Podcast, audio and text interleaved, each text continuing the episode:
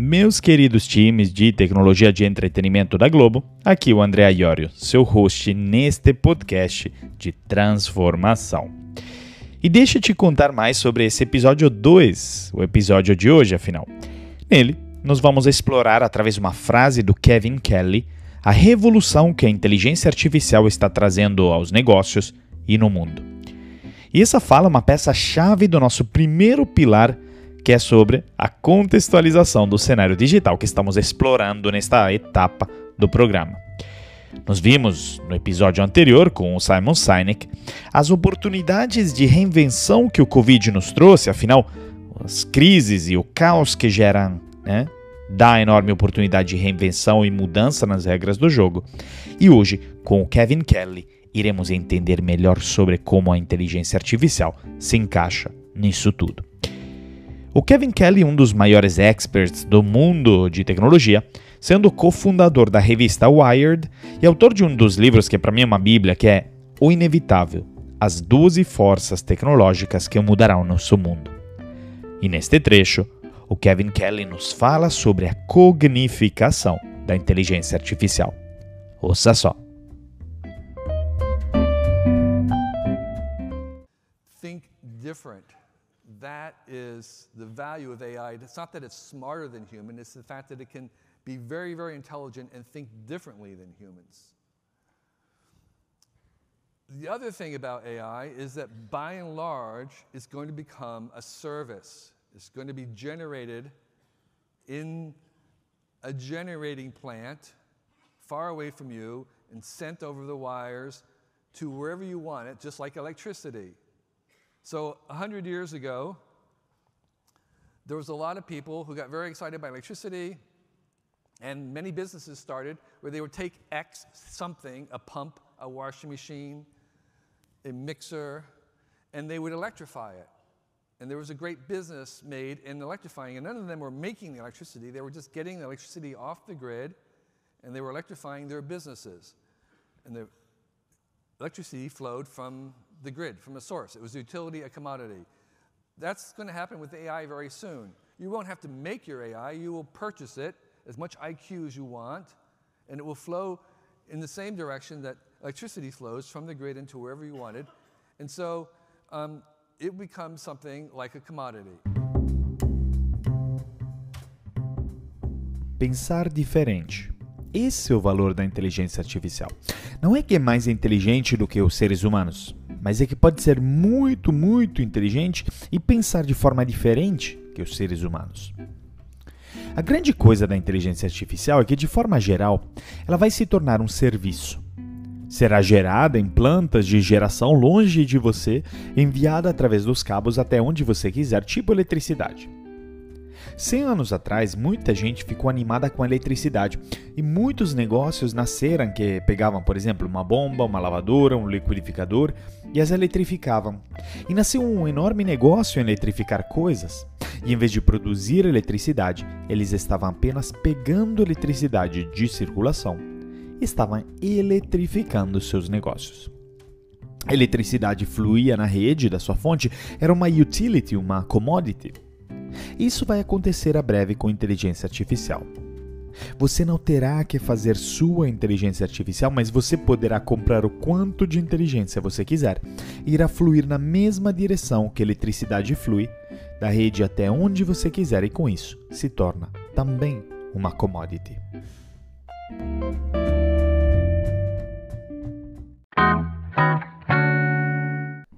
A inteligência artificial é a nova eletricidade. Pois quem já ouviu essa frase? Pois tenho certeza que você já ouviu. Pois ela foi popularizada pelo Andrew Yang, de Stanford, com um artigo sobre com esse título que ele publicou em 2017 e que viralizou. E o Andrew, que é o Chief Scientist na Baidu, o gigante chinês, que meio que é o equivalente do Google da China, pois é, cresceu com motor de busca, né? mas hoje virou uma holding incrível, gigantesca. E o Andrew também é cofundador do Coursera, né? Quem já fez curso aí. E ele disse que a eletricidade mudou a forma com que o mundo funcionava. Né? Isso derrubou o transporte, a manufatura, a agricultura, a saúde, e a inteligência artificial está preparada para ter um pacto semelhante. Afinal, tecnologia da informação, pesquisas na web e publicidade já estão sendo alimentadas pela inteligência artificial. E afinal, ela decide se somos aprovados por um empréstimo bancário. Nos ajuda a pedir uma pizza e estimar nosso tempo de espera. E ainda diz ao motorista onde a entregar. E outras áreas né, que estão preparadas para o impacto da inteligência artificial. Fintech, logística, saúde, segurança e transporte estão sob uma disrupção absurda. Sendo, sendo, segundo ele, assim como a eletricidade transformou quase tudo há 100 anos, hoje ele tem dificuldade até em pensar em uma indústria que não acha que a inteligência artificial transformará nos próximos anos. E olha como é interessante que o Kevin Kelly tenha resgatado essa comparação com a eletricidade, mas de uma forma diferente. Ou seja, na forma como a indústria se comportará. Porque para mim lembra muito da revolução da computação em nuvem, do cloud computing, mas obviamente muito maior. Onde você hoje não precisa ter servidores, mas pode simplesmente se plugar para ter poder computacional na nuvem, comprando ela de gigantes como Amazon, Microsoft, IBM ou Google. Ou seja, concordamos que vai ser uma enorme revolução ao ponto que novos empregos e cargos nas organizações estão surgindo. Pois você já ouviu falar do Chief Cognitive Officer? Pois bem, mesmo que agora o Chief Digital Officer esteja na moda, o Chief Cognitive Officer é mais um que irá sentar na diretoria de todas as grandes empresas daqui a alguns anos. Pode acreditar. E o que faz um Chief Cognitive Officer? A verdade é que, mesmo que ainda não se saiba muito bem e que eu tenha me deparado com o termo apenas recentemente, ao falar com Francesco Rulli, um amigo meu italiano que também é meu mentor, diria, na área de inteligência artificial, pois ele tem uma empresa de AI chamada Querlo, poderíamos dizer que quem cuida de toda a informação, né, o Chief Cognitive Officer, toda a informação e conhecimento dentro da empresa para alimentar, entre aspas, pessoas e máquinas. E deixa, então, né, você deve estar se perguntando, o que é isso? André, não entendi nada. Então deixa eu explicar melhor. Hoje, afinal, existem formas de gerir dados de forma centralizada nas organizações, mas não necessariamente de gerir informação e conhecimento, até porque dados e informação não são a mesma coisa. Pense bem, em multinacionais, aqui no Brasil você pode lançar um projeto do zero, onde porém existe já um monte de informação existente dentro da organização, pois sei lá, na China nos Estados Unidos eles já fizeram tudo isso, mas ela não está documentada nem compartilhada. E sabe por quê? Primeiro, porque ela está na cabeça de quem fez, e a menos que você não pedir explicitamente, essa pessoa, primeiramente, não vai te passar o conhecimento. E segundo, não vai saber necessariamente passá-la da melhor forma. Às vezes por barreiras de idioma e coisas do tipo. E pense agora no papel da inteligência artificial que vai ter um papel semelhante à eletricidade, seguindo a metáfora de antes. Ela vai conseguir fazer fluir essa informação muito melhor, mas apenas se ela souber da informação. E você deve pensar: nossa, significa que cada coisa que eu produzo eu tenho que compartilhar com os outros? Isso vai me dar um trabalho do caramba. Mas não é. É a inteligência artificial que cuida disso e é do Chief Cognitive Officer a responsabilidade de desenhar este fluxo. Até porque a inteligência artificial pode funcionar como um crawler, né? armazenando e categorizando todo o seu conteúdo. Tudo que você cria, produz, anota no computador. E ao mesmo tempo, imagine tendo um chatbot disponível o tempo todo no seu desktop que funciona como um motor de busca da empresa. Vai lá. Onde você pergunta coisas, insere conteúdo e acaba gerando esse conhecimento que é fundamental para a organização como um todo. E ao mesmo tempo, esse chatbot te devolve o conhecimento que você precisa. Isso é um pouco como o Querlo, a empresa do Francesco Rulli, funciona e praticamente faz com que a informação na empresa vira e flua como a eletricidade. Esse, porém, não é um conceito novo. Empresas extremamente inovadoras como a 3M são muito focadas em knowledge management, né, em gestão de informação e conhecimento, e é justamente a transferência de informações compartilhada que faz elas serem mais inovadoras. Mas dando um passo atrás e contextualizando a fala do Kevin Kelly, ela é apenas uma parte pequena de uma palestra que ele deu sobre o livro dele chamado Inevitável, né, que eu falei no começo. Eu adoro esse livro.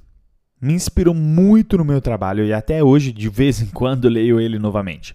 E quais são essas 12 forças que estão mudando o nosso mundo? Então vamos na ordem. Primeiro, tornar-se, que fala da mudança exponencial. Segundo, cognificar, que é justamente o ponto que conversamos. Transformar dados em informações e compartilhar. Terceiro, fluir, que fala da rapidez da mudança.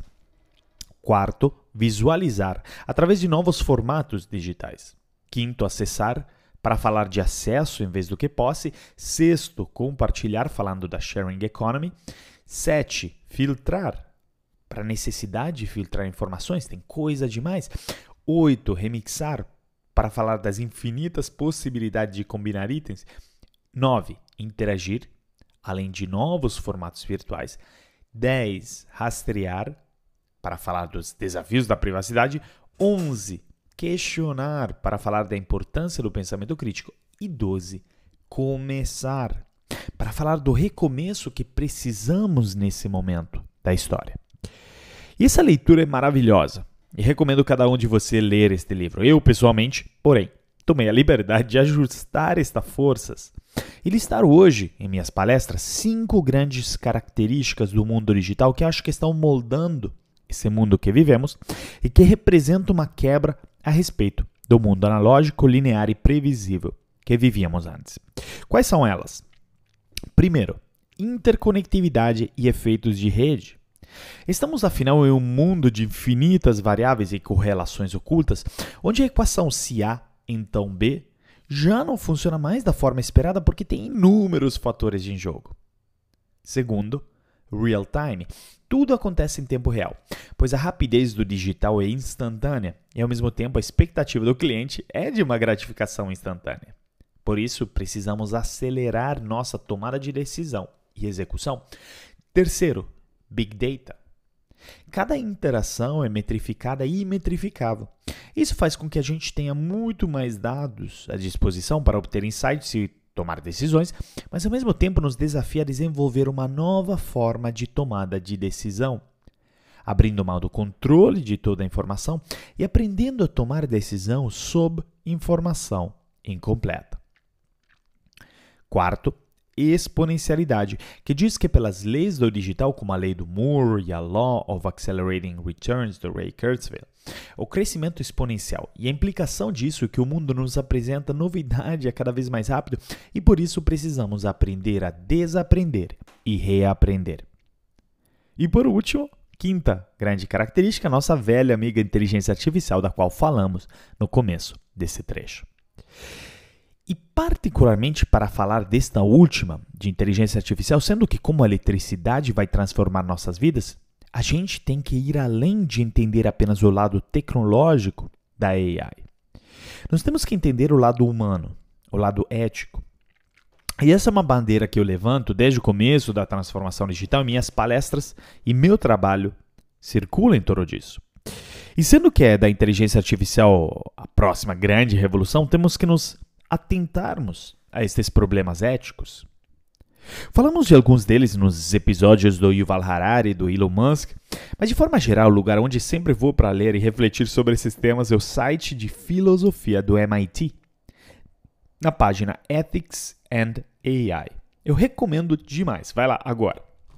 Afinal, são três as grandes áreas de preocupação ética sobre a inteligência artificial. Primeiro, privacidade.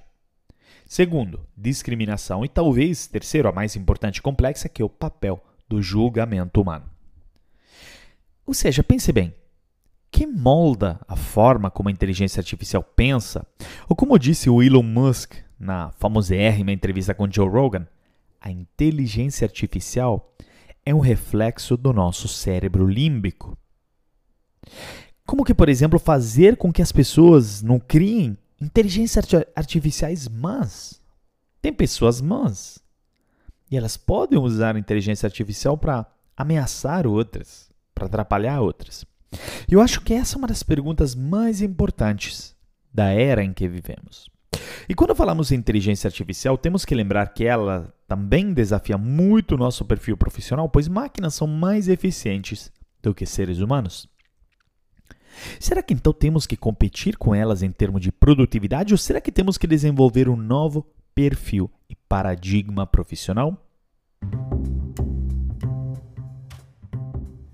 E agora que exploramos a visão do Kevin Kelly sobre o impacto da inteligência artificial e de quais as novas forças que estão moldando o mundo digital, nós vamos despedir. Mas espero que a sua cabeça esteja borbulhando de questionamentos e provocações, pois esse, afinal, é o objetivo, meus queridos times de tecnologia do entretenimento da Globo.